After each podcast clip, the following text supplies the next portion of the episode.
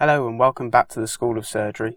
My name is Benjamin Baker. I'm an academic junior doctor and I'm here today with Miss Jill Arrowsmith, a consultant plastic and reconstructive surgeon with a special interest in hand surgery here in Derby. This is a third of our four podcasts about suturing techniques and we've been privileged enough to have the opportunity to demonstrate them on cadaveric tissues. Today's podcast is going to cover some more basic suturing techniques, the running mattress suture, and the subcuticular suture. So the learning outcomes for this session are to be able to perform a running mattress suture, to be able to perform a subcuticular suture, and to be able to safely remove these sutures. Running mattress suture, advantages and disadvantages. Running sutures are useful for long wounds in which wound tension has been minimised and which approximation of the edges is good. Theoretically, there's less scarring than with interrupted sutures, as there are fewer knots, although there are the same number of needle insertions. The placement of running sutures is quicker.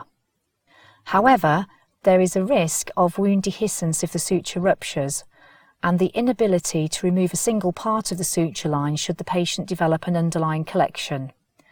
It's also more difficult to make fine adjustments to the approximation of the wound edges than with interrupted sutures. Running mattress sutures with over and overs. Form an interrupted suture at one end of the wound, but only cut one end of the suture material. Pass the suture material parallel to the suture in the style of a horizontal mattress suture along the entire length of the wound without cutting the suture material.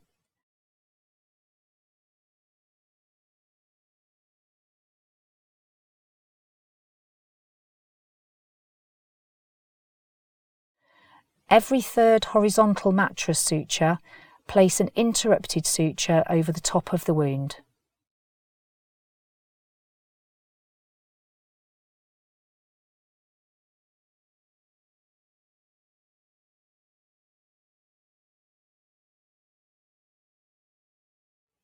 Removal of the running horizontal mattress. Cut both ends of the suture line at the knots and the interrupted sutures placed over the wound.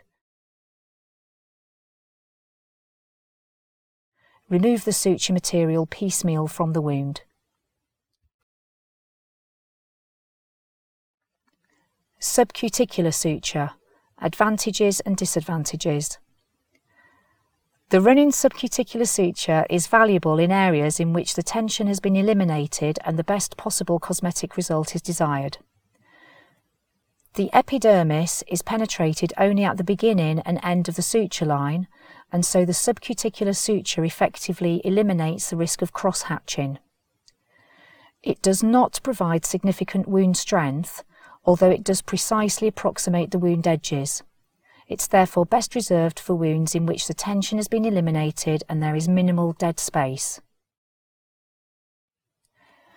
Subcuticular suture Insert the suture 1 cm from the edge of the wound in the line of the wound.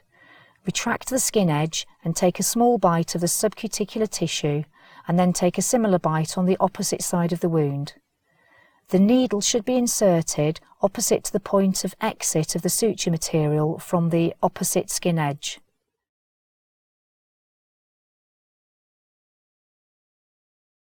This accurate placement will allow equal tension along the wound. At the end of the wound, the needle can be brought out through the skin and the suture can be cut. The suture material should be left fairly long to allow the edges to be pulled in order to approximate the wound edges and then taped to the skin. Removal of the subcuticular suture. Removing the subcuticular suture is straightforward. Simply remove the dressings and tape and pull one end to bring the suture material out of the wound. So to summarise, today we've learnt how to perform a running mattress suture, perform a subcuticular suture, and how to safely remove these sutures.